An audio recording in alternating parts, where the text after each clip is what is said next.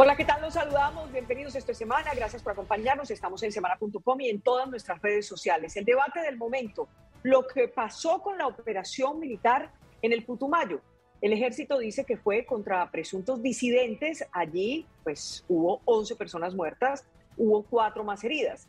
Los pobladores de la zona en Puerto Leguízamo, allí en la vereda del Remanso, dicen que se trató de un abuso supuestamente de las autoridades y cuentan una cantidad de cosas. Así que vamos a tratar de conversar sobre lo que pasó allá, lo que se ha sabido hasta el momento, porque al final serán las autoridades las que nos tengan que decir qué fue lo que realmente sucedió. Si tienen razón algunos habitantes, algunos testimonios, o si tienen razón los militares, que alegan que hicieron una operación legítima. Saludo a esta hora Antonio Sanguino. Gracias por acompañarnos, Antonio. Muchas gracias, Vicky, por estar eh, o por invitarme a este espacio y por supuesto un saludo para todos los que nos acompañan y para quienes nos ven hasta ahora. La primera impresión que le quedó sobre lo que se sabe hasta ahora de esa operación en el Putumayo. Pues hay una cantidad de interrogantes, hay una cantidad de preguntas sobre lo que ocurrió en la vereda del Remanso del municipio de Puerto Leguízamo, en el departamento del Putumayo, a finales del mes de marzo. Eh, todo parece indicar que estamos en presencia de una masacre de civiles y de un hecho de falso positivo en manos de miembros del Ejército Nacional. El hecho de que el ejército haya ingresado a una fiesta, a una verbena popular, donde habían civiles, niños, menores de edad, mujeres, eh, campesinos, el hecho de que hayan llegado además vestidos de negro, no usando las prendas de uso privativo de las fuerzas militares, el hecho de que hayan muerto civiles, como ya está casi prácticamente demostrado, el presidente de la Junta de Acción Comunal, Díver Hernández Rojas, su esposa que estaba embarazada, un menor de edad, un gobernador indígena, el hecho de que además eh, eh, la Fiscalía, el cuerpo técnico de la Fiscalía, haya eh, hecho una un, levantamiento irregular de los cadáveres transportándose en aviones militares, eh, el que se haya perdido dinero, según los testimonios que han recogido tres medios de comunicación distintos que fueron hasta el lugar de los hechos y la misión humanitaria que también recogió testimonios, indican que estamos en presencia de un hecho escabroso que socava la legitimidad nacional e internacional de las fuerzas militares de Colombia. Aquí no pueden repetirse masacres de civiles y falsos positivos en manos de las fuerzas militares. Y por eso, Vicky, hemos convocado un debate de control político en la plenaria del Senado, junto con la senadora Angélica Lozano, para que el señor ministro de la Defensa responda por estos hechos, su responsabilidad política, porque aún sigue justificando estos hechos, incluso el propio presidente de la República, y para que los generales Navarro y Zapateiro den explicaciones ante la opinión pública y ante el Congreso sobre estos gravísimos, gravísimos hechos. Eduardo Rodríguez, también congresista, nos acompaña también en este programa. A esta hora en semana, Eduardo, ¿cuál es la primera impresión que tiene usted sobre esta operación del ejército? Eduardo. El micrófono. Vicky, primero lamentar la pérdida de vidas humanas, pero sin embargo miremos el contexto porque no todo es blanco y es negro. Y yo sí quiero cuestionar seriamente el tema de tratar de hacerle daño a las instituciones. Lo primero que yo pido es que la Fiscalía investigue a profundidad qué fue lo que realmente ocurrió. Cuando uno lee el informe del espectador y de la vorágine eh, que ayer pues observaba, me quedaron varios cuestionamientos. Lo primero es que uno dice, oiga, resulta que la fuerza pública fue a matar a un presidente de Junta de Acción Comunal, fue a matar a un gobernador indígena y a una mujer que pues completamente indefensa. Eh, sin embargo, en el mismo cuestionamiento no empieza a hablarse de todo el contexto de lo que estaba pasando, no en una celebración, no en una fiesta, sino en lo que los, las fuerzas de inteligencia del Estado, incluyendo la propia Fiscalía General de la Nación, ha denominado como un bazar cocalero hay que recordar dónde estamos, Putumayo, donde por supuesto la mala eh, fama de lo que se eh, denominó proceso de paso y tiene sus consecuencias. ¿Y cuáles son las consecuencias? Pues que hay unos disidentes de las FARC haciendo noches y panochas como quiera que nunca entregaron las rutas del narcotráfico, como quiera que siguen queriendo mandar y como quiera que siguen eh, recibiendo órdenes desde Venezuela, más exactamente de Iván Márquez. Entonces, el primer cuestionamiento es, ¿por qué no se pone en contexto en el informe ayer de la vorágine todo lo que estaba ocurriendo ayer o lo que estaba ocurriendo durante los últimos meses? El informe que usted hoy eh, publica muy completo eh, en, en, su Twitter y en semana es un informe que pues a mí también me pone la otra cara de la moneda. Y la otra cara de la moneda es que eh, allá hay unos comandos de fronteras de las FARC. Esos comandos de fronteras de las FARC eh, están también con un bloque que se llama el bloque Carolina, eh, mandando y claramente venían haciéndoles un seguimiento desde hace varios meses, no a un bazar, sino a un complejo o a, un, a unos disidentes de las FARC que mataron tres técnicos de, de, de Claro que han venido generando miedo y la propia población decía que tenía miedo y que menos mal llegó la fuerza pública. Ahora, lo que sí se tiene que investigar a profundidad fue cómo fueron los hechos. Por una parte, la vorágine dice que eh, a las 7 de la mañana empezaron a disparar discriminadamente. Por otra parte, la otra cara de la moneda del ejército es que una vez ya estaban saliendo del bazar estos gaos que pues eh, eh, mueren en teoría y espero que la, la vorágine reconozca que son tres gaos residuales, eh, nueve gaos residuales que fueron dados de baja. Los otros tres tienen que investigarse a profundidad si eran eh, civiles o no y cómo se efectuaron esos, esos hechos, porque en todo caso yo vuelvo y digo, genera conmoción.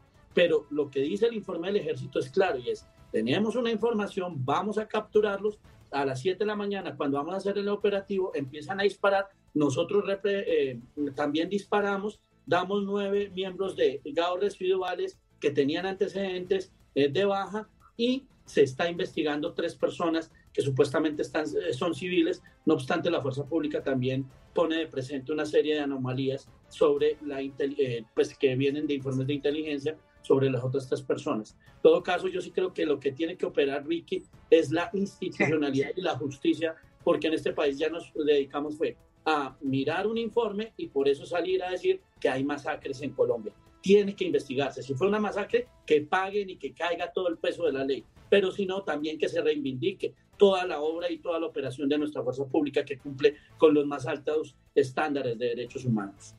Ahora se están conociendo detalles del operativo, de cómo se gestó, incluso de órdenes desde el año pasado es decir, uno cuando ya mira la otra cara de la moneda, Antonio, mira que es una, eh, un hecho programado, premeditado, planeado por la fuerza pública. No es apresurado, usted lo ha dicho, la respuesta la tendrán que dar las autoridades, pero ¿no le parece que es muy apresurado hablar en estos momentos ya de falsos positivos? Es que está plenamente demostrado, Jairo, que murió eh, como producto de accionar de las fuerzas militares, el presidente de la Junta de Acción Comunal, David Hernández, que murió su esposa de 24 años en estado de embarazo, que murió un menor de 16 años. Los testimonios que recogieron los periodistas y una misión humanitaria de organismos de derechos humanos que estuvo también en terreno, se han recogido más de 30 testimonios de personas que estaban en el bazar. Es que el ejército llegó vestido de negro, los militares llegaron con barba diciendo que eran la guerrilla y que luego reconocieron que eran miembros del ejército después de que eh, se constataron los muertos o después de que, digamos, eh, eh, pasaron los hechos en los que murieron las personas que registraron las fuerzas militares como personas pertenecientes a las disidencias de las FARC. Ahora, claro que es un contexto de violencia del que estamos hablando. Claro que hay presencia de grupos disidentes de la antigua guerrilla de las FARC. Claro que hay una zona eh, que hay presencia, digamos, de cultivos de uso ilícito en esa región. Eh, pero eh, el hecho de, por ejemplo, alegremente y ligeramente decir que son campesinos cocaleros, es como si estuviésemos justificando que aún en su condición de civiles es legítimo que puedan ser objeto de operaciones militares como las que hizo el ejército. Nada justifica el asesinato de civiles. Está prohibido por el derecho humanitario que se eh, afecte a la población civil y nada justifica que una operación militar para perseguir a miembros, digamos, si en gracia de discusión aceptáramos que allá había presencia de miembros de grupos eh, armados ilegales, eh, nada justifica que se haga una operación de esa magnitud con francotiradores eh, en una fiesta popular en la que habían 40 equipos de microfútbol jugando un campeonato, una verbena que duró dos días. Eh, además de eso, nada justifica que eh, el, el, cuerpo técnico de la Fiscalía, el CTI, llegue en aviones militares a hacer el levantamiento de los cadáveres. Hay preguntas como, por ejemplo, que hayan menos fusiles que las personas que eran reportadas como, como muertos en combate. Eh, hay, hay testimonios y hay pruebas forenses, ¿no? Eh, que indican que los cuerpos o que la escena de los hechos fueron alterados. Así que aquí estamos, en, de verdad estamos frente a hechos muy, pero muy preocupantes. Por eso hemos citado a este debate de control político en el Senado. Tienen que darnos explicaciones, explicaciones sobre las decisiones políticas, sobre la manera como se está haciendo uso de la información de inteligencia, sobre la información que clasifica y que valoran las fuerzas militares para actuar como lo hicieron en este caso. Y por supuesto, aquí tiene que haber responsabilidad política del señor ministro de la Defensa.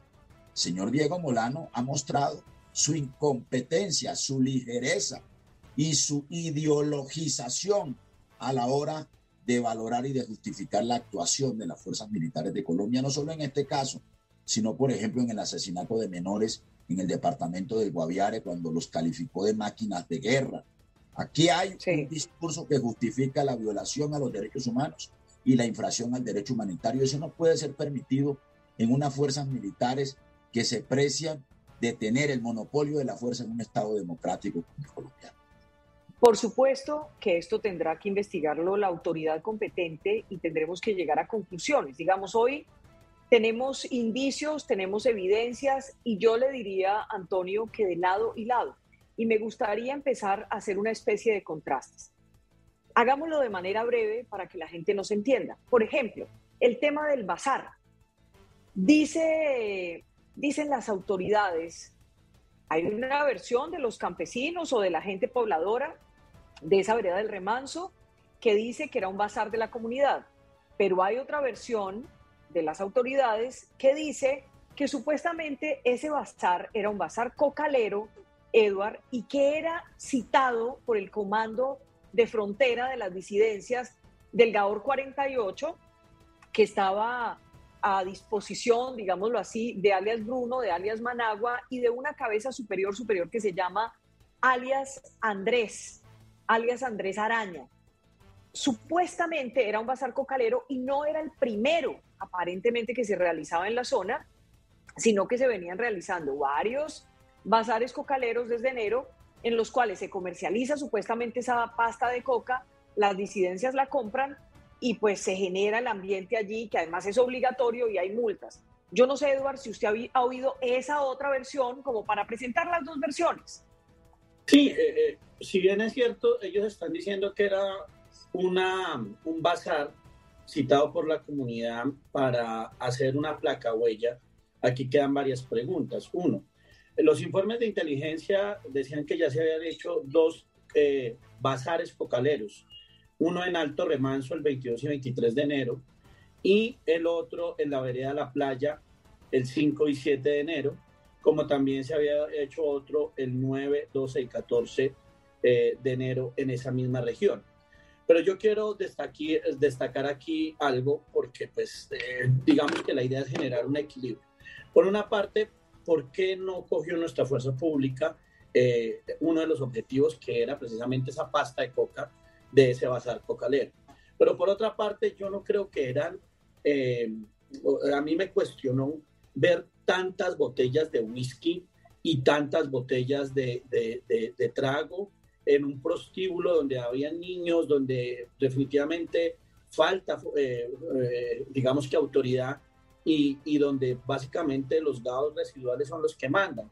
Y lo digo porque vi que de una u otra forma uno tiene que cuestionarse y decir que estos no eran campesinos eh, que se dedicaban propiamente a la yuca y al plátano. Y eso también tiene que investigarlo las autoridades. O sea, whisky, además bucanas, con todos esos precios, alejado cuatro horas de la cabeza municipal de Puerto Asís. Yo creo que hay que mirar todo el contexto y si habían grandes sumas de dinero, pero lo que sí me queda inquietud es por qué la fuerza pública no actuó cuando se fueron a llevar esos cargamentos de coca. Dos, eh, eh, lo que dice este informe es que, eh, y que es escandaloso, es que en Colombia existan ahora bazares cocaleros.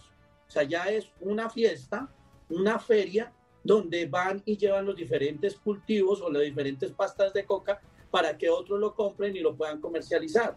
Eso sí me parece completamente terrible porque ustedes y yo sabemos que lo que alimenta la guerra en este país es la droga. Y por eso estamos como estamos. Por eso es que matan niños, por eso es que eh, violentan niños, reclutan niños, por eso es que eh, violan mujeres. Y no podemos seguir justificando ese tipo de, actos delictivos que en todo caso tienen que ser rechazados por cualquier ideología, venga de donde venga. Yo creo que aquí la, muerte y el asesinato de niños por consecuencia de la comercialización de cultivos ilícitos y más exactamente de la coca, tiene que ser rechazado y es un escándalo que en Colombia existen bazares cocaleros. Antonio, ¿qué, ¿qué opina usted de esa versión? Las autoridades hablan de ese bazar cocalero e incluso pues ya aparecen esos, esos papeles donde hacen esa convocatoria. ¿Qué dice usted sobre esta versión? Mire, Jairo, es que aún si aceptáramos esa versión, la actuación de la fuerza pública y del ejército es absolutamente reprochable. Porque quiere decir que hay un bazar en, los que hay civiles. ¿no? Digamos, ¿y por qué hay civiles? Repito, en gracia de discusión y aceptando esa versión. Pues porque no hay autoridad del Estado, porque no hay autoridad de la fuerza pública. Y entonces resulta que los civiles que son sometidos por estos grupos armados son doblemente castigados ¿no? por un Estado ausente que llega a sangre y fuego a eh, capturar unos ilegales, en teoría, pero se lleva por delante a los civiles. Es que eso no puede ser admitido.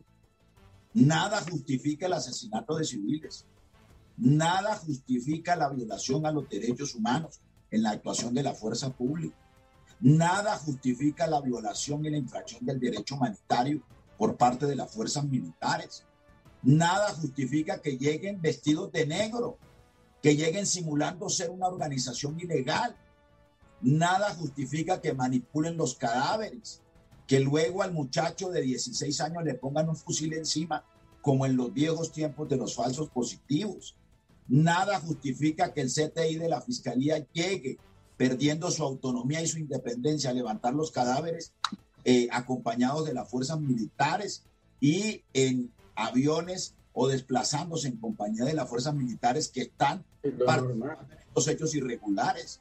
Es que, es que aún si aceptáramos que era un bazar cocalero, aún que yo no lo puedo aceptar, porque entre otras cosas si son campesinos cocaleros en todo caso, o si son campesinos que están sometidos al imperio de economías ilegales, son campesinos y son civiles. Y son civiles. Aquí tiene que respetarse la vida de la gente, del ciudadano. Pero Antonio, una cosa, una cosa, dicen las autoridades, dicen las autoridades, dicen las autoridades que, algunos de estos... Y aquí tenemos que exigirle profesionalismo cuidado y protección de la vida a nuestras fuerzas militares. Es que ellos son los depositarios de la fuerza. A mí me parece que esto no puede ser aceptado. Y aquí tiene que haber establecimiento y castigo sobre los responsables de estos hechos, que a mí me parece que son absolutamente dolorosos y reprochables, como lo hemos conocido en estos últimos días. Le decía, dicen los investigadores, que es un punto también que está en la investigación, es que algunas de estas personas a los que ellos consideran disidentes estaban de civil.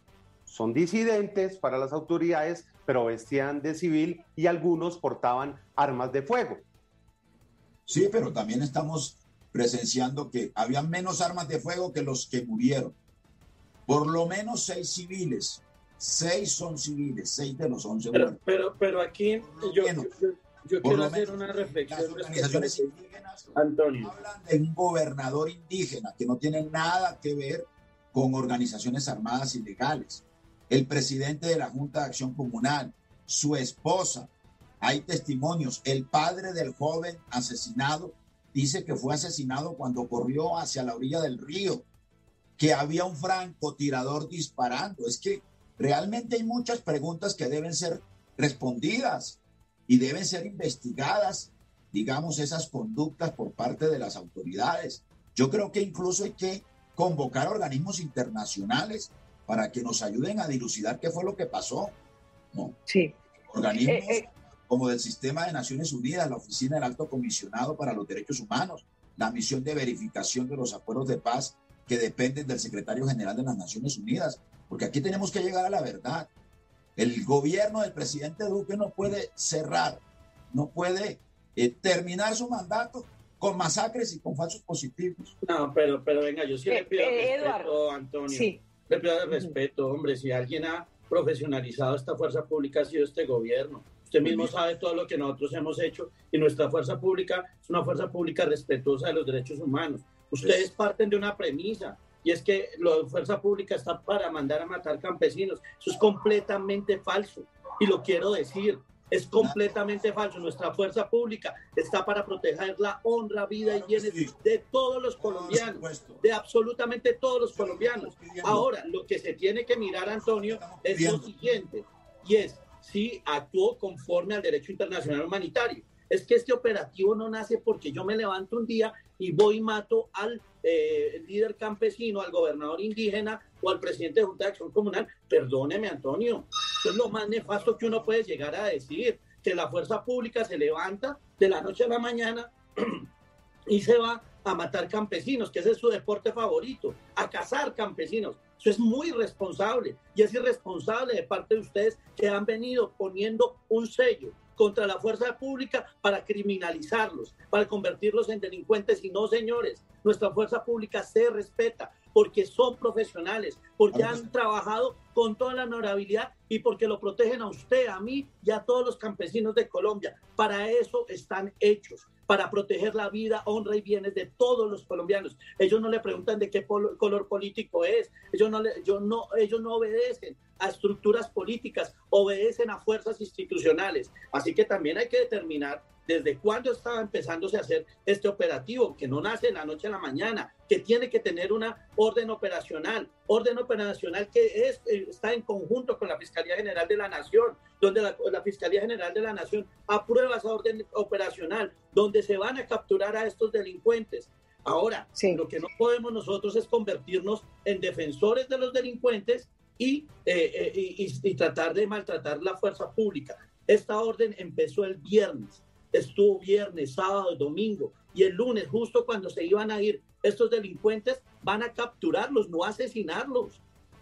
Ahí es cuando inicia la, la, la, la, balacera. Y eso tiene que investigarlo la fiscalía. Y si nosotros le pedimos respeto a los derechos humanos, a nuestra fuerza pública, porque está eh, investida para proteger la vida de los ciudadanos, no es porque estemos del lado de los delincuentes, ni del lado de los ilegales. Es que no se lo pedimos absolutamente todos, La Constitución y la ley. Desde la Constitución, para proteger los derechos humanos. Constitución le pedimos respeto por la vida y por los derechos humanos a nuestros miembros de las fuerzas militares y que no socaven la legitimidad de nuestros militares y de nuestra fuerza pública de esa manera por lo mismo, pero es que ustedes han venido, en, perdón, ustedes han venido en un tema. pero, déjeme, déjeme hablar, Antonio. Déjeme hablar. Hombre, porque ustedes han venido en una campaña de desprestigio contra la fuerza pública, diciéndole que es una, es una fuerza pública. discurso barato. Que está matando a niños, que su deporte favorito es meter campesinos. No, señor, eso no es así. Discursos baratos, que esos son discursos para despachar. Debe ser seria. Mire, está comprobado que el operativo lo hizo el ejército. ¿Sí o no? Sí. Está comprobado que murió. ¿Hay orden operacional o no? ¿Sí o no? Si, ustedes me permiten, yo les digo, les digo algunos, eh, eh, Antonio. Está comprobado que murió la esposa del presidente de la Junta de Acción Comunal. Sí, pero déjeme darle algunos datos sobre ese tema. Está comprobado que murió un menor de edad de 16 años, ¿sí o no? Y quien y esto tiene que investigarse a profundidad y tiene que mirarse como cuáles fueron los grados residuales que murieron, los nueve. inventando, pero son los hechos fácticos. Esas son las explicaciones que estamos pidiendo. Por lo mismo, Antonio tiene que investigarse. Señora. Antonio y Eduard, permítanme, yo les, les doy luces para que sigamos en el debate. Varias veces ha mencionado, se ha mencionado aquí en este programa lo siguiente, y es em, cómo se hizo el operativo, cuál es la versión del ejército, la versión de las autoridades, que desde septiembre del 2021 llegó información de inteligencia que se habría concretado como la segunda semana de marzo y se habría trabajado desde entonces eh, desplegando las fuerzas, haciendo trabajo de campo y demás, hasta que se dio pues el golpe a las 7 y 20 de la mañana el pasado 28 de marzo, allí en el remanso, en Puerto Leguízamo, sobre el río Putumayo y eh, muy cerca de Ecuador.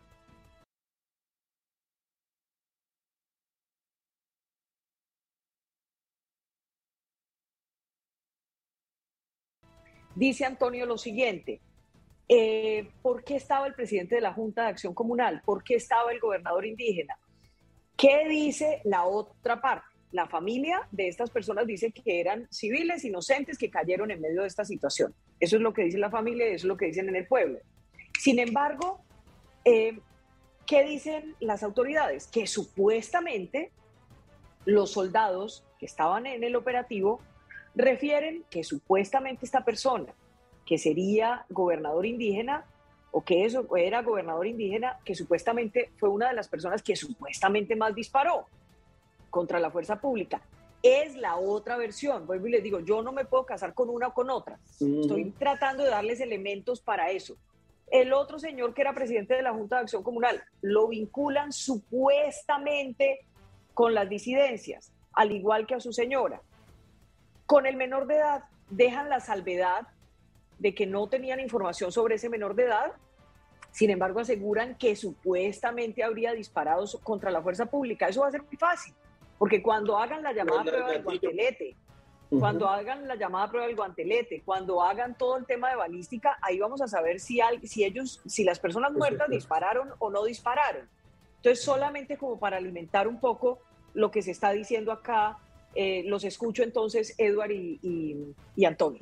yo, quiero, yo quiero partir de, de esta premisa que usted da, y es que todo esto tiene un acervo probatorio sólido, que la Fiscalía General de la Nación no puede mentirle a la Nación y que es el encargado, gústele o no le guste, de investigar, que eso se viene dando desde el 2007, que la Fiscalía ha sido objetiva, no solamente creo que va a ser objetiva en este caso, sino en todos los casos, como lo fue, eh, ustedes se acuerdan, en el Valle del Cauca, cuando policías mataron, eh, miembros del ejército mataron a un equipo de policías, que ahí fue cuando empezó a darse todo eh, el destruir, el, mejor, la, la, el acervo probatorio por parte de la Fiscalía General de la Nación. Yo lo que creo es que hay que dejar funcionar la institucionalidad. Y por supuesto, Vicky, lo que usted dice es claro. Aquí a nosotros no nos pueden venir a decir mentiras. Ahora, si cometieron delitos los miembros de la fuerza pública, que la paguen. Pero si también están obrando dentro del derecho internacional humanitario y respondiendo a, una, a, unos disparos hechos por otras personas que estuvieran vestidas de civil o no, eh, eh, si dispararon, eso va a tener su acervo probatorio y eso hay que cuidarlo. Y a esa prueba es la que se tiene que presentar ante los jueces competentes a fin de, de mirar qué fue lo que realmente ocurrió. Yo no me caso con ninguna de las dos eh, tesis, pero sí quiero dejar claro algo, eh, Vicky. Aquí hay que dejar operar la institucionalidad. Aquí hay que mirar qué es lo que está pasando en el sur del país. Y sí hay que eh, rechazar todos esos grupos al margen de la ley, que hoy yo no he visto absolutamente a nadie diciendo nada sobre los temas cocaleros y cómo le han incumplido al proceso de paz. Eso también debería ser analizado. A ver, Antonio, ¿qué opina de estos nuevos elementos que se ponen sobre la mesa, sobre lo que están diciendo las autoridades y lo que habría hecho o los antecedentes de cada una de estas personas y lo que habría realizado en el momento en que llega el operativo del ejército? Yo quiero decir que el Congreso de la República también es una autoridad del Estado y tiene unas funciones de control político. Nosotros, por ejemplo, vamos a evaluar la información de inteligencia del ejército, porque tampoco eh, la información de inteligencia del ejército sea eh, en términos absolutos un paradigma de verdad. Tenemos antecedentes de falsos positivos, de violaciones a los derechos humanos, de participación de miembros de nuestras fuerzas militares en hechos violatorios del derecho humanitario. Es decir, aquí no estamos hablando por fuera de un contexto y unos antecedentes que eh, obligan a un examen de la información de inteligencia eh, que está siendo usada para este tipo de operativos. También, por supuesto, hay que examinar el tipo de información y de investigación por parte de la Fiscalía General de la Nación. Aquí ha habido también un debate público muy grande en los últimos días sobre la manera como a veces actúa también la Fiscalía General de la Nación. Hay que escuchar a las víctimas, eh, a las personas. Eh, yo, eh, por ejemplo, he visto que el informe periodístico de tres medios de comunicación del espectador, de la revista Cambio y de Vorágine, indican que por lo menos recogieron más de 30 testimonios. Hay que escucharlos a ellos. Hay que recoger y valorar la información de, todos. de derechos humanos. Hay que escuchar todas las versiones. Hay que aproximarse a la verdad por fuera de cualquier consideración ideológica o política. Yo creo que aquí, digamos, en eso podemos ponernos de acuerdo con Edward. Aquí se trata de, eh, de defender la honorabilidad eh, y la legitimidad de nuestras fuerzas militares yo eh, desde ese lugar me ubico en esta discusión. Yo creo que nosotros necesitamos unas fuerzas militares legítimas, respetuosas de los derechos humanos, eh, para que su legitimidad se derive de esa conducta eh, responsable en materia de acatar los compromisos internacionales y los mandatos constitucionales en esa materia. Así que yo, desde el debate de control político, vamos a examinar todo eso la información de inteligencia, la actuación de la fiscalía, la manera como se dieron las órdenes operacionales, la forma como intervino el ejército, las fuerzas militares. Y yo creo que vale la pena que el Congreso de la República examine toda esa información para hacer las consideraciones, ¿no? Y para establecer las responsabilidades políticas, si hay lugar para ello y por supuesto respetando que los organismos judiciales, eh, y la justicia colombiana opere como debe operar en cualquier Estado social de derecho. Y, algo, Eduard, que pues ha llamado a las dudas de todo, en medio de toda esta investigación, es por qué estos hombres llegaron de negro, por qué estos comandos llegaron de negro y evidentemente pues esto causa muchas dudas, porque así fue el operativo, con hombres de negro. Sí, tiene que investigarse. Yo creo que ahora la fuerza pública tiene ese tipo de uniformes. Eh, hay que mirarlo, pero yo creo que hay algo mucho más profundo, eh, eh, Jairito, y es si nuestra fuerza pública se identificó a la hora de hacer el operativo. Que creo que ahí sí se basa absolutamente todo, porque la fuerza pública, su, su premisa es capturarnos. Si empiezan a eh, disparar repelen, eh, repelan esa, esos disparos. Pero lo más importante sí se identificaron eh, y también pues, el informe de la vorágine a mí me genera mucho dolor porque llega y dice que básicamente se cambiaron los uniformes para después presentarse, que tenían barba, puede que tengan barba. Hay veces que, que eso ocurre porque, por ejemplo, usted sabe que hay temas de inteligencia, los pisas suaves que duran meses y meses dentro del campo para identificar estos objetivos eh, y también la hora eh, que se hizo el operativo. A mí me causa mucha tranquilidad que el operativo se venía, o sea, tenía rodeado el lugar desde hacía tres días, tres días donde el ejército esperó hasta última hora. Me cuestiono que no hayan cogido el cargamento ni las grandes sumas de dinero que debieron de haber llevado en el cargamento. Pero sí, en todo caso, si hubo cambios, eso tendrá que investigarse y también tendrá que responder por qué se cambiaron, por qué se pusieron el uniforme eh, tradicional, si debieron de estar de negro. Y también eh, yo me imagino que eh, esos uniformes de negro tendrán una respuesta clara y pues ojalá la fuerza pública pueda hacerlo con transparencia. No obstante, querido Antonio, pues por supuesto que ustedes pueden hacer el debate y bienvenido al debate, pero sí tenemos que empezar a cambiar nuestro lenguaje en decir, si bien es cierto, eh, en el pasado hubo violación de derechos humanos, hoy nosotros somos una democracia mucho más sólida y exigente en el respeto de los derechos fundamentales. Y ni más faltaba que, eh, que no fuera así. Nosotros todos los días tenemos que ser más profesionales y defender a los ciudadanos. ¿De quiénes? De los victimarios que andan generando miedo en el Putumayo. Hay otra cosa que me parece importante destacar y es que hubo cuatro personas heridas que al principio se dijo que habían sido capturadas y en realidad estaban heridas y fueron sacadas del lugar. La fiscalía incluso emite un comunicado diciendo aquí no hay capturados. Varias de estas personas ya han sido dadas de alta. Una era menor de edad, es menor de edad, 17 años, embarazada, ya está en, en bienestar familiar. Otras dos fueron dadas de alta y una de ellas sigue, eh, Antonio, en la clínica, pero hay que decir lo siguiente, tenía una detención domiciliaria en Puerto Asís, Putumayo, pero estaba allí, estaba en el lugar. No estaba en Puerto Asís cumpliendo su detención, sino que estaba allí. Cuando usted mira toda la información, los informes, eh, digamos, de los investigadores, lo que dicen, por ejemplo, de esa persona específicamente, es que habría sido vista relacionada con las disidencias. Cuando usted mira cada cosa, tiene una explicación distinta a la que estamos escuchando en el pueblo. Y yo creo que usted tiene la razón cuando dice hay que escucharlos.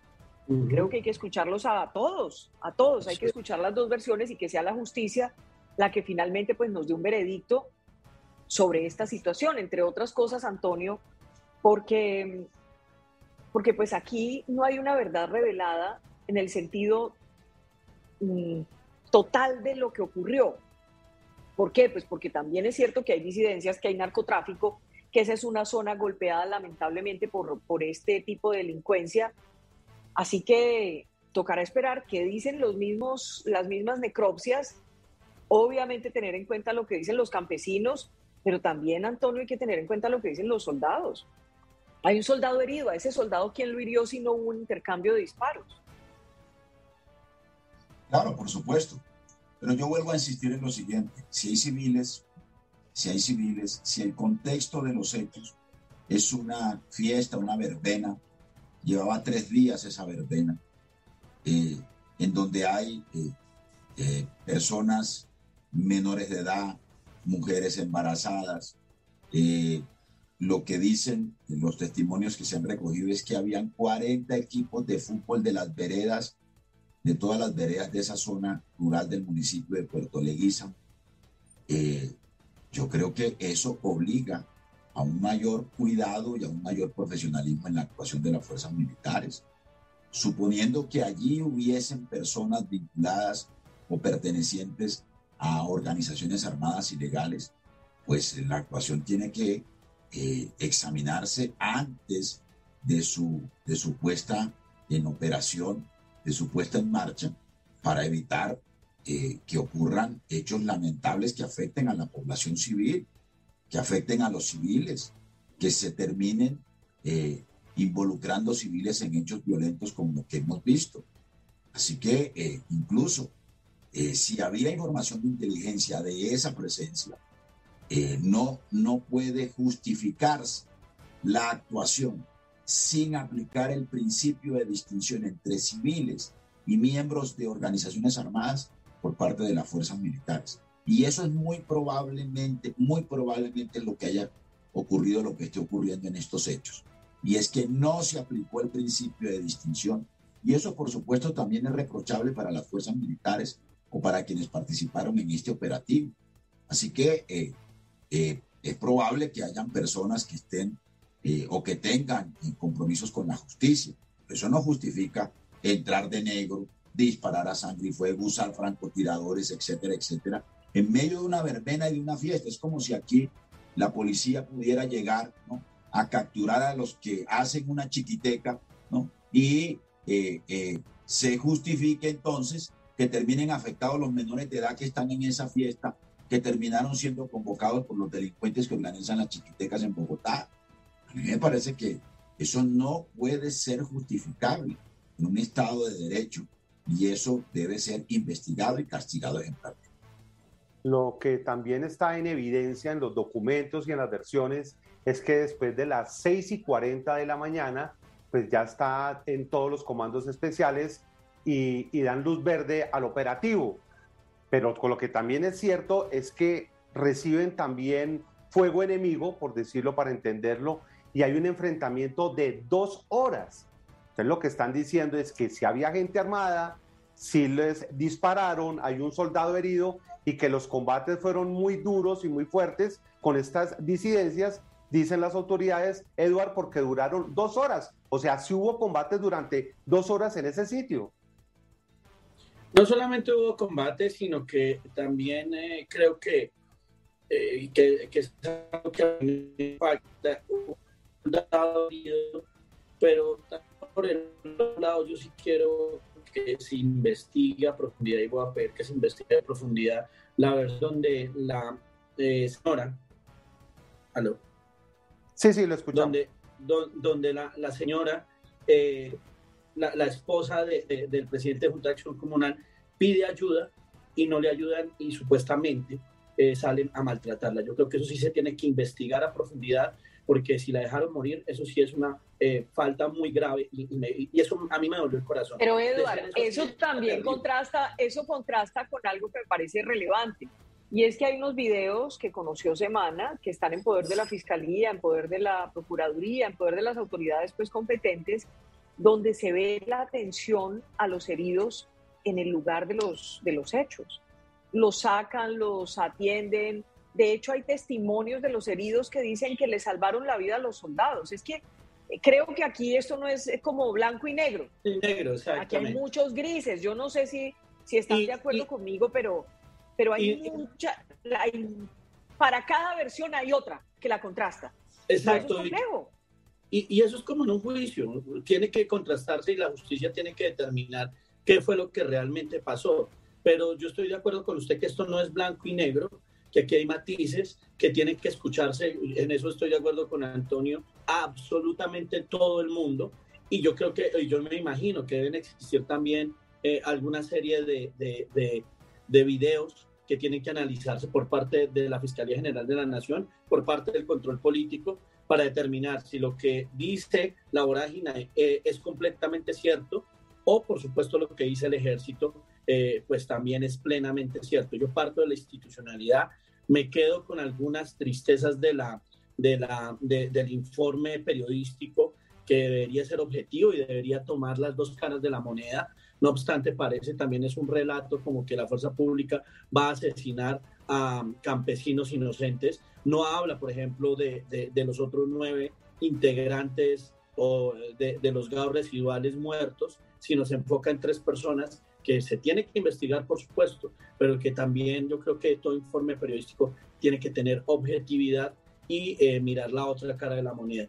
Así que el debate está apenas comenzando y ojalá podamos, eh, digamos que, mostrarle a la opinión pública con objetividad lo que realmente pasó y no una, solamente, no una sola cara de la moneda. Aquí hay que mostrar toda la evidencia completa. Eso es transparencia, eso va a generar confianza en la fuerza pública, y eso va a generar también que Colombia entienda que nuestro gran enemigo a derrotar son esos gaos residuales que generan miedo en las regiones, que utilizan a nuestras niñas, que generan prostitución y que por supuesto hacen grandes bazares con grandes botellas de whisky eh, y todo eh, haciéndole daño a la población civil. Eso también tiene que mostrarse objetivamente. Antonio, y, lo que queda en evidencia, en el mismo sentido que hablábamos con Eduardo, es que hubo combates, es decir, o sea, tampoco es un secreto ni, ni se falta la verdad que habían unos delincuentes ahí porque eh, estaban armados y, y repelieron y dispararon contra la fuerza pública. Es decir, si habían, no sabemos cuántos, pero al parecer se había disidencias armados y sí dispararon también contra, contra el ejército, Antonio. Eso es lo que está diciendo usted, Jaime. Pero entonces, ¿quién le disparó a la fuerza pública? Pero eso no está comprobado. Pues eso es lo que están entonces, diciendo. Pero entonces, ¿quién le disparó al, quién le disparó al, al, soldado? ¿Cómo resultó el soldado herido? Jairo. Escúcheme, Jairo. Es que usted está dando por hecho una versión. Una versión que es la versión de las fuerzas militares. Habrá que ver si hay un soldado herido. En qué circunstancias resultó herido. Si efectivamente hubo combate o no. Lo que dicen los testimonios, no solo recogido por los medios periodísticos, sino por una misión humanitaria de los organismos de derechos humanos, es que no hubo combate, es que hubo una agresión de las fuerzas militares sobre la población que estaba en esa verbena, seguramente buscando por una información de inteligencia, no sé si equivocada o no, a unas personas que ellos consideraban están vinculadas con las eh, disidencias de las FARC, estaban buscando a unos mandos de eh, el Frente Frontera y del otro Frente Carolina, no sé qué, de las eh, disidencias de las Ramírez. Carolina Ramírez. No, seguramente, seguramente, pero, se, pero lo hicieron abusando de la fuerza. Probablemente lo hicieron cometiendo graves violaciones a los derechos humanos, infringiendo el derecho humanitario. Y eso es lo que estamos buscando es que lo que estamos reclamando que nos expliquen es eso. No si persiguen o no a los ilegales. Claro que tienen que perseguirlos. Claro que el Estado tiene que hacer uso de la fuerza. Pero el uso de la fuerza tiene sus límites. Tiene sus normas en materia de derechos humanos. Y eso no puede ser violado ni puede justificarse su violación. Así que eso es lo que vamos a reclamar. Nosotros, en el debate de control político, Vamos a acudir no solo a la información periodística que se ha recogido, vamos a acudir a la información de la misión humanitaria, que es una información muy seria, y vamos a acudir a los testimonios de las víctimas, de quienes estaban en el pasado, para que le digan al país en la plenaria del Senado de la República lo que según ellos ocurrió en estos hechos que son absolutamente dolorosos porque hay civiles muertos, porque hay civiles heridos. Antonio. Porque, ah, porque hay mujeres, porque hay mujeres embarazadas entre las víctimas o entre quienes murieron. Así que eh, yo creo que, eh, por supuesto, eh, la fuerza pública está investida de autoridad para perseguir a los delincuentes y para garantizar el orden público. Pero ojo, sin violar los derechos humanos y sin afectar la vida de los civiles. Eso tiene que quedar claro en esta discusión. Creo que nadie podría refutarle lo que usted acaba de decir, Antonio. Me parece que eso es, es que está en la ley, esa es la ley, hay que cumplir la ley y hay que respetar la ley. Pero le quiero hacer una pregunta, más por curiosidad. ¿Por qué solo cree usted en la versión, que se, en una de las versiones que se está contando, por qué no les cree a los militares? ¿Por qué no les cree? ¿Qué lo hace desconfiar tanto de los militares? ¿Qué lo hace pensar que, digamos, que, que no están diciendo la verdad? No, yo no desconfío, digamos, de manera absoluta en lo que puedan decir los militares.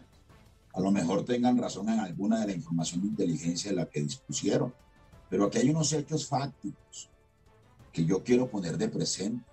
Hay muertos unos civiles, demostradamente, un miembro de una junta acción comunal, un gobernador indígena, una mujer embarazada. Tienen que explicarnos, tienen que demostrarnos que esas personas tienen vínculos con de las, las, las disidencias de las FARC, los grupos armados ilegales. Tienen que demostrarnos que la información de inteligencia de la que hicieron uso es fehaciente, es seria, es rigurosa.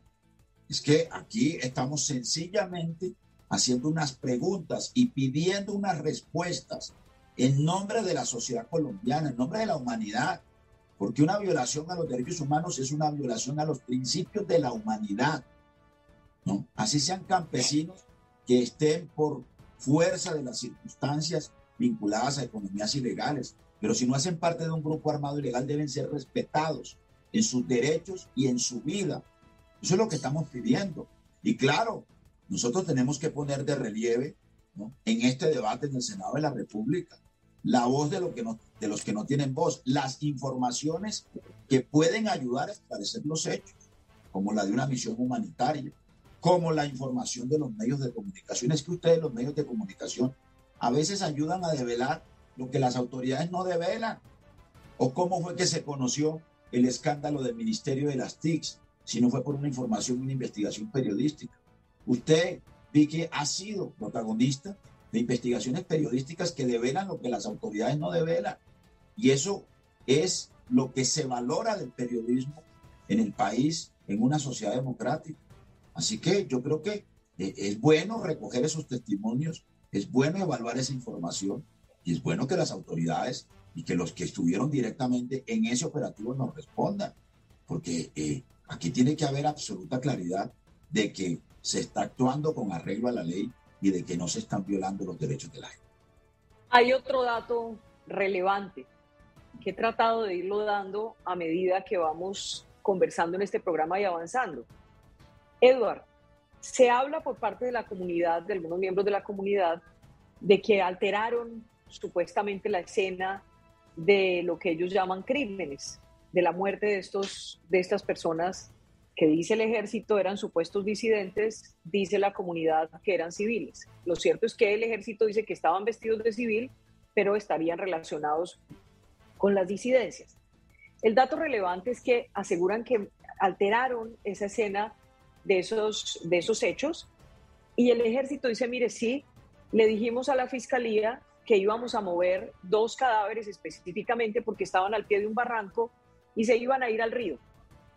Y sí, los movimos, pero la fiscalía se dio cuenta de eso y pedimos la autorización. Esa es la otra versión. Vuelvo y les digo, no puedo decir, yo no estuve allá y no hay un fallo de un juez. O sea que aquí lo que hay es una cantidad de versiones, indicios y evidencias que a usted lo pueden hacer pensar una cosa y a otro lo pueden hacer pensar otra cosa. Edward, sobre eso de la escena de los hechos. Vicky, es claro que para el derecho y para lo que nosotros hemos hecho en el Congreso de la República no se puede modificar la escena del crimen. Y eso tendrá que investigarse y bajo qué permiso, cuál fue la modalidad de modificar esa escena del crimen. No obstante, eh, lo que yo veía también en los videos era que eh, algunas personas querían ir a donde estaba la escena del crimen y eso contaminaba de una u otra forma, digamos, que, que lo que ocurrió realmente. Por eso yo, yo creo que eso tiene que investigarlo, tienen que mirar los parámetros y bajo ninguna manera se puede modificar la escena del crimen porque si no, eso sí contamina todo el juicio y contamina todo lo que realmente ocurrió. Ahora, si lo dijeron transparentemente, pues también muestra que ellos eh, pidieron permiso o llamaron o dijeron, mire, hay que modificar la escena del crimen eh, y pues ojalá tengan videos de esa modificación de la escena del crimen a fin de que realmente la justicia pueda operar y que sepamos los colombianos qué ocurrió. Pero por principio no pueden modificar la escena del crimen. Antonio, ahora sobre la, la, presencia de la Fiscalía, le estaba escuchando que hablaba sobre el CTI y la información que se tiene, el que el CTI llega hacia las once y media, once y cuarenta, no sé bien, antes del mediodía y empieza a hacer todas las labores. Pero entonces, si estuvo la Fiscalía allí, si estuvo el CTI y fueron los encargados de hacer el levantamiento y, entre otras cosas, son los encargados de, de contarle al país finalmente qué fue lo que pasó con base en el resultado de la investigación. No, es que la propia información periodística de cambio, el espectador y la vorágine, así lo dicen. Es más, se preguntan por qué la fiscalía llegó tres o cuatro horas después, por qué llegó en aviones militares, por qué llegó acompañado de los militares eh, que son parte, digamos, de esta discusión, que participaron en estos hechos, por qué aceptaron que si hubiesen modificado la escena del crimen o la escena de los hechos, para ser un poco más cuidadosos en las palabras. Eh, así que, digamos, también hay muchas preguntas sobre la conducta y la actuación de la Fiscalía y del CTI en estos hechos. Y esas preguntas también las vamos a hacer, porque el señor fiscal general de la Nación tendrá que respondernos en la plenaria del Senado por qué ese tipo de actuaciones, que no son normales, que no son regulares, ¿no? Y que ponen en cuestión la objetividad y la independencia con la que debe actuar la fiscalía en estos hechos. Porque fíjense ustedes que se van a derivar investigaciones sobre la conducta de los militares en relación con lo que ocurrió en este sitio.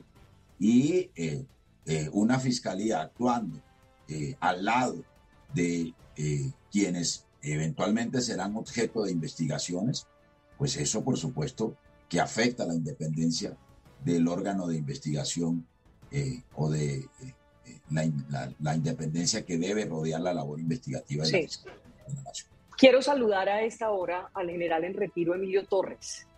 Me gusta que esté con nosotros también, que podamos escucharlo. ¿Y cuál es la primera, la primera idea que se le viene a la cabeza sobre todo este escándalo que se ha generado tras la operación contra estas 11 personas que resultaron muertas, que el ejército dice que eran supuestamente disidentes, pero que la comunidad dice que eran civiles. General, bienvenido a Semana. Vicky, muy buenos días, buenos días para todos.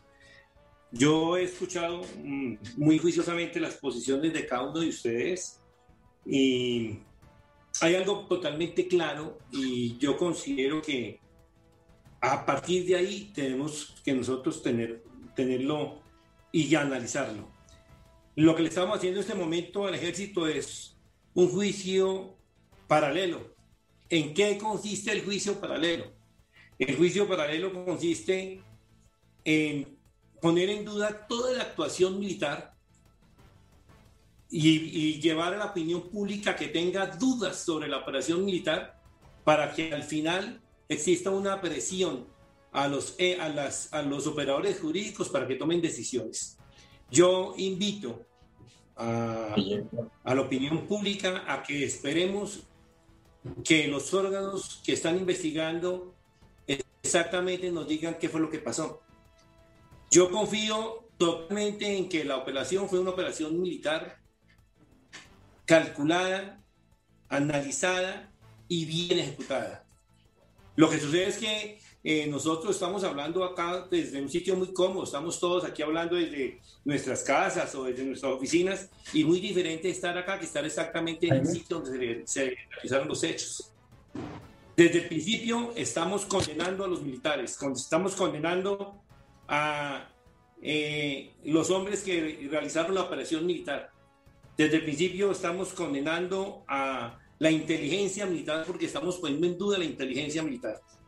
Y estoy totalmente seguro de que a cada una de las preguntas hay una respuesta, una respuesta totalmente legal, una respuesta con la verdad, porque es que partamos de que el, ejército colombiano actúa dentro de la legalidad, el ejército colombiano actúa dentro de los parámetros de la Constitución Nacional, el ejército militar, el ejército colombiano actúa dentro del derecho internacional humanitario, por eso hubo muertos en combate. Por eso presentaron porque, perdóneme, porque hubo, porque actúa dentro del derecho internacional humanitario, pero respetando totalmente los derechos humanos. Entonces, yo, eh, hay, ciertas duditas que se dejan ahí al aire y que quedan como interrogatorios. Primero, ¿por qué llegó la fiscalía o por qué llegó los miembros del CTI con el ejército y en medio del ejército? Hombre, precisamente por la disponibilidad y por la transparencia que tiene el ejército colombiano para esas operaciones militares, que le pone todas las capacidades y todos los medios disponibles a los entes de control para que lleguen y puedan cumplir con su misión.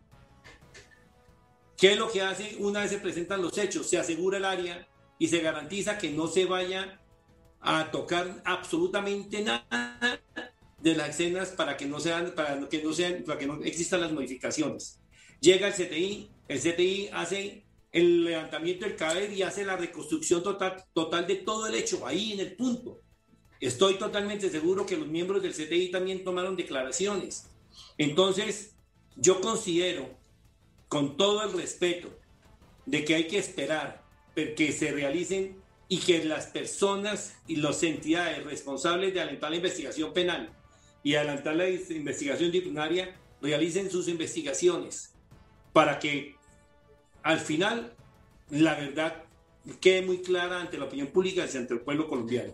Pero lo único que les quiero decir es que el ejército actuó dentro de la legitimidad y estoy totalmente seguro de que en ningún momento la inteligencia militar estaba permeada.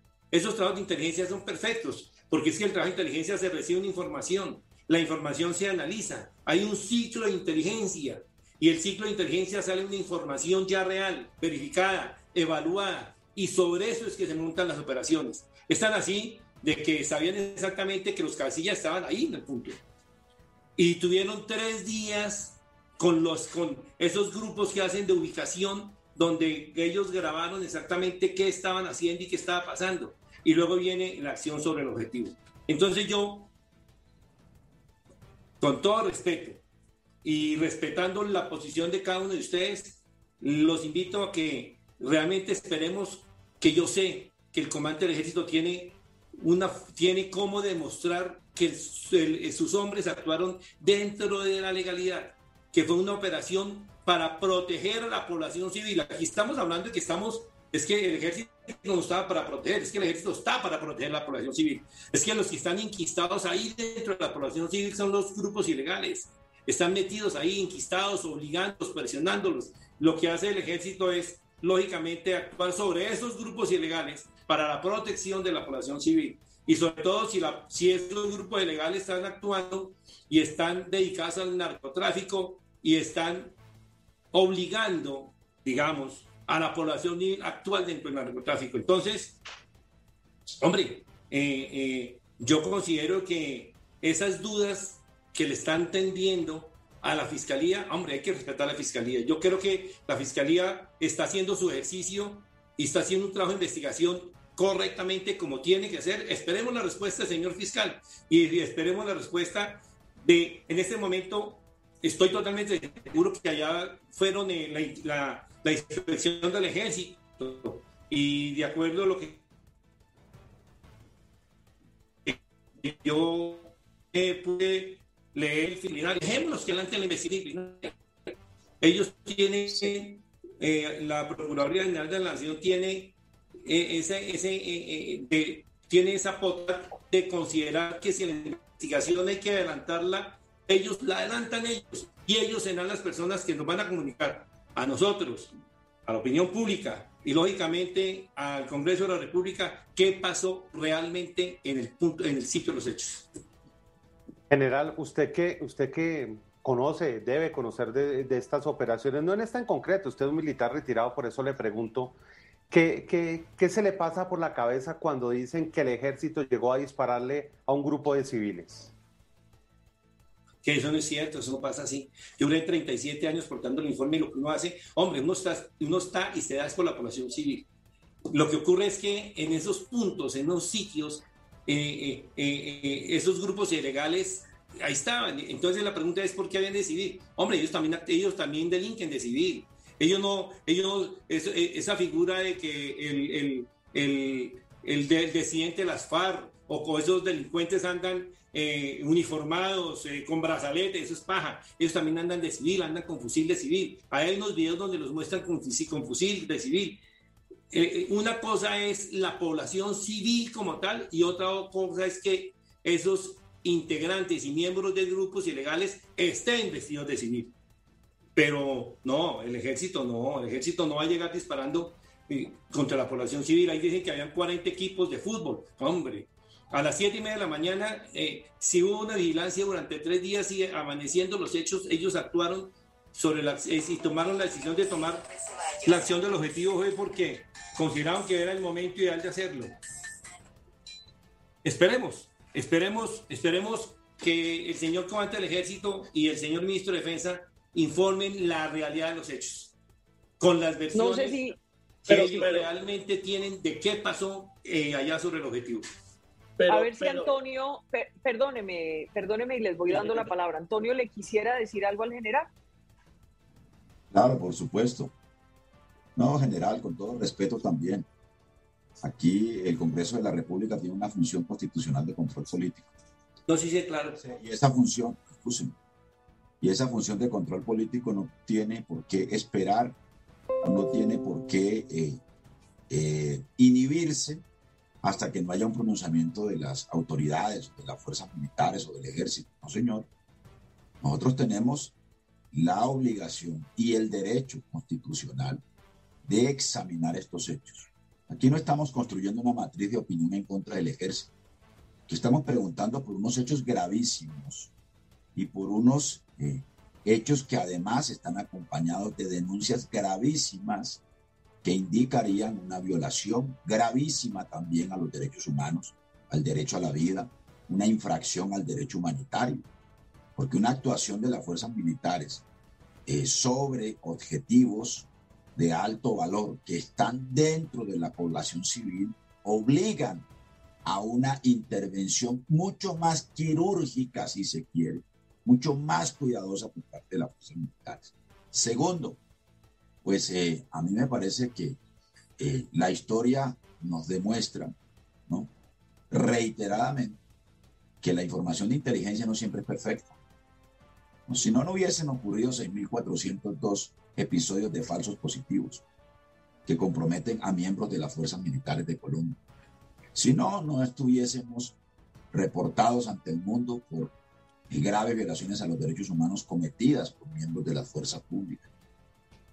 Y no se trata de una valoración sobre la institución de las fuerzas militares, sino sobre miembros. Pero cuando esa es una práctica reiterada que compromete a guarniciones militares, etcétera, como aquí se ha demostrado, bueno, estamos hablando de manzanas podridas, General Torres. Estamos hablando de hechos que pueden estar comprometiendo de manera estructural la doctrina, la mentalidad que, eh, que digamos, circula en, en, en, instancias de nuestras fuerzas militares de Colombia. Yo he sido víctima de las chuzadas por parte de los organismos de inteligencia del Estado, por parte del batallón de ciberinteligencia del ejército. Y eso no, no habla muy bien del profesionalismo de las fuerzas militares de Colombia y de que eh, actúen sin ningún mínimo de equivocación. Quiere decir que aquí hay mentalidad de guerra fría también y que aquí hay ligerezas y que aquí hay actuaciones eh, que tienen consecuencias dramáticas también para la legitimidad de nuestras fuerzas militares, porque finalmente eso es lo que también está en discusión. Así que nosotros vamos a hacer uso de las, eh, del, del, ejercicio de control político. Yo no me voy a, pues, a, a, limitar en ese ejercicio, ni la senadora Angélica Lozano, con quien hemos citado este debate, por el hecho de que nos digan de que estamos eh, cumpliendo un papel de mancillamiento de eh, el honor y de la imagen de las fuerzas militares, porque quien pone en cuestión la imagen de las fuerzas militares son quienes, eh, haciendo mal uso del uniforme y de esa investidura, violan los derechos humanos y violan el derecho humanitario. Así que vamos a hacer el ejercicio de control político, vamos a ir hasta el fondo, vamos a escuchar todas las versiones. Aquí tiene que conocerse la verdad y aquí tiene que caerse quien se caiga, empezando por el señor ministro de la Defensa, Diego Morales. ¿Y qué dice Eduardo? ¿Qué le quiere decir al general? ya aquí le metió, general le metió el componente político. Ustedes claramente han querido tumbar a Diego Molano desde hace tiempo y lo han tratado de hacer con mil y una cosas. No obstante, aquí miremos el tema con objetividad. Uno, hay que proteger a las víctimas. Dos, sí hay una narrativa que me preocupa y empiezo a decir por varias cosas. Una de las cosas que decía ahorita el doctor Antonio Sanguino, hombre, ¿cómo así que llegan en, en helicópteros del ejército? Pues claro que tienen que llegar en helicópteros del ejército o de la policía, de lo que haya disponible, porque es que la fiscalía no tiene helicópteros, partiendo de ahí, el CTI no tiene helicópteros, que son un mecanismo eh, independiente, pues son completamente independientes el CTI. Eso también hay que decírselo a la ciudadanía, pero miren cómo dejan en tela de juicio pues, cómo llegan eh, eh, o por qué llegan en helicópteros de la fuerza pública o del ejército como si fueran cómplices. No, señor, la fiscalía cumple un rol, la fuerza pública cumple otro. Segundo tema, eh, en, que en el, en, el, en el tema periodístico, en el video yo vi con preocupación un tema de cómo tratan de enlazar al comandante del ejército con temas de falsos positivos. Lo dejan, lo tratan en el video de la vorágine de enlazar, diciendo básicamente que eh, aquí lo que ocurrió fue una matanza y dejan abierto la, la, la, la narrativa diciendo esto es, eh, no pudimos hacer, eh, lo que hicimos fue muy poco para la gran historia que puede haber ahí. Hombre, pues hagan su trabajo, cuéntenle a la ciudadanía qué pasó, recojan los testimonios de parte y parte. Aquí se dedicaron a recoger los testimonios de una parte. Y claro que eso es una narrativa que además también genera preocupación en un tema usted lo decía general, y es eh, eh, en el tema de, de, eh, de, hablar de, o, tratar de decir que en este gobierno, que me parece vergonzoso, es un gobierno que crea falsos positivos, porque aunque ustedes no lo crean, doctor Antonio Sanquino y algunas personas, tratando de hacerle daño a un gobierno, le están haciendo daño a la institucionalidad, a la institucionalidad que por supuesto tiene un responsable político. Yo quiero ser en esto claro. Ustedes están diciendo que ojalá Diego Molano salga. Es que salieron a dar la cara. Salieron a dar la cara no solamente del ministro Molano, sino contaron cómo fue el operativo. Ojalá los medios de comunicación sacaran todo el operativo, porque solamente sacamos hoy el full. Ojalá se muestre toda la evidencia que ellos ya mostraron, como hoy lo está mostrando Vicky a través de la entrevista. Pero no puede ser que nosotros nos pongamos de un lado y del otro y no de la verdad. Aquí lo que realmente se tiene que buscar es la verdad objetiva y no, la, no una verdad política mañana solamente para hacerle daño eh, a un gobierno y tras del hecho y pues como consecuencia hacerle daño a la fuerza pública. Lo escuchamos en el, pero, pero Antonio, deje que el general les conteste a los dos. ¿Le una parece? Cuñita, una, una cuñita. Señor. Perdón. No, es que el doctor Eduardo no es el que me va a decir a mí cómo es que nosotros eh, debemos hacer el control político en el Congreso de la República. Como yo tampoco le digo a él cómo lo debe hacer cuando lo ejerce en la Cámara de Representantes. General, lo escuchamos para terminar. Doctor Sanguino, el control político se tiene que hacer y ustedes están en todo el derecho de hacer el control político, pero estoy totalmente seguro que para ese, en, ese, en ese momento, cuando citen al ministro de Defensa y el comandante del ejército, ellos llevarán las evidencias suficientes. Y si en algún momento hubo algún error militar, estoy totalmente seguro que en su momento le hubieran, si se presentó, por eso digo, si en algún momento hubo algún error militar, También ellos mismos hablarán de eso.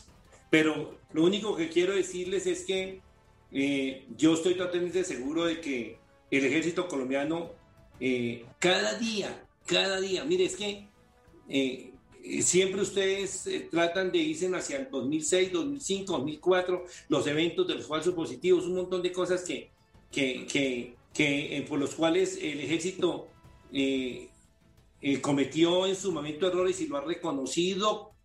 Que las personas que cometieron los hechos lo reconocieron y cuando no lo reconocieron, la justicia ordinaria los condenó y hoy están asumiendo con sus verdades su responsabilidad de la JEP pero institución, pero eso no quiere decir que absolutamente todo ejército siempre actúa eh, con un manto de duda permanente porque todas las cosas las hacemos mal. No, por amor a Dios.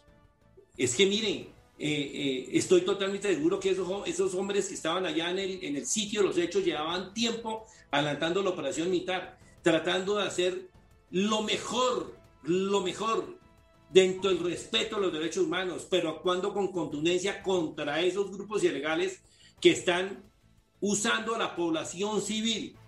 Porque es que el, hecho es este, el hecho es que nosotros siempre estamos diciendo es que el ejército fue a atacar, lo están diciendo, el ejército fue a atacar a la población civil, no, el ejército va a proteger a la población civil, va a proteger a la población civil contra unos delincuentes que delinquen y que tratan de mezclar la población civil y meterlos en sus negocios ilegales. Entonces, miren, eh, dejemos, yo sé, doctor, yo sé que usted lo va a citar y allá llevará respuestas el mando militar y llevará respuesta el ministro de Defensa. Pero también dejemos que, dejemos que actúe los que tienen que actuar, los entes de control y los entes de investigación para que ellos adelante la investigación sin presiones, sin presiones, ni presiones políticas, ni presiones de la opinión pública, que ellos actúen dentro de la ley y realmente nos digan con sus investigaciones qué pasó en el punto de los hechos. Eso es lo que yo quería pues decirle, Vicky. General, ya pues, están Le agradezco, señor. Señor. Sí, no, general, general Torres, ya están citados, ministro, y ya están invitados los señores general Navarro y general Santello. Y tendrán que responder, y claro que tienen que responderle a la opinión y lo van a hacer, doctor. Estoy totalmente seguro que ellos van a poner la cara. Y tienen que responderle a los organismos internacionales, porque para eso firmamos tratados internacionales.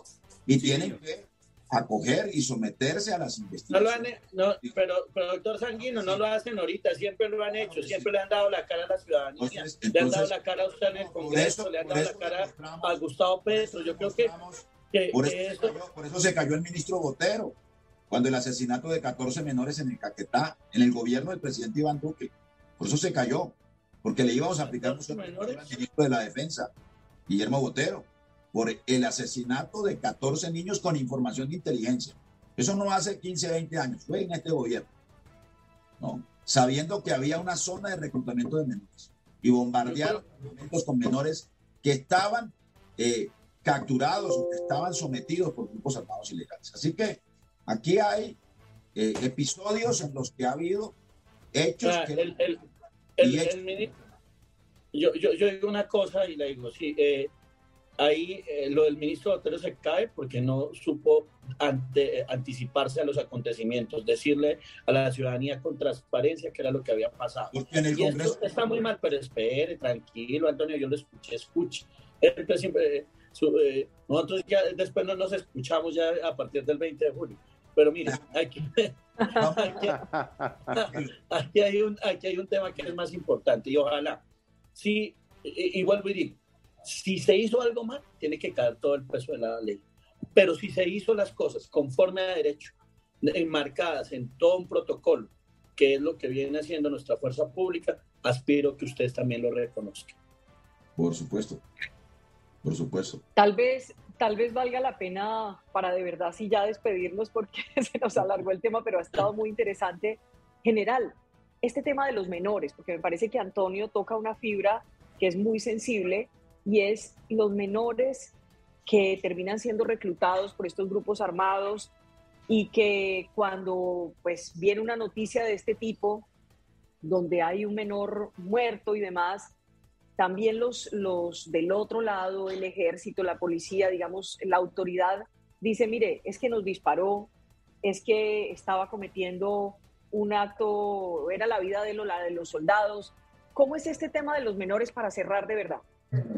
Es que es muy difícil, a ver, es que es imposible para saber exactamente la edad que tienen los integrantes de cualquier grupo ilegal. Miren, es que cuando, miren, es que exactamente quieren, miren, yo quiero explicarles algo. Cuando en el caso de los, de los muertos en el campamento, los que tenían que adelantar la investigación, los que tenían que determinar exactamente la identidad de cada uno de los integrantes de los que cayeron ahí en el campamento, pues era el CDI en el momento del lanzamiento del cadáver. El, laboratorio, el, el, campamento como tal es el objetivo militar que bate la Fuerza Aérea y que bate el ejército, baten las fuerzas militares como tal, dentro del DIH. Lo que está dentro del objetivo militar, que era el campamento, las personas que estén adentro del campamento pierden su condición de persona protegida. Eso lo dice el DIH. Pierden la protección, pierden esa, esa, esa, esa condición de, protegida.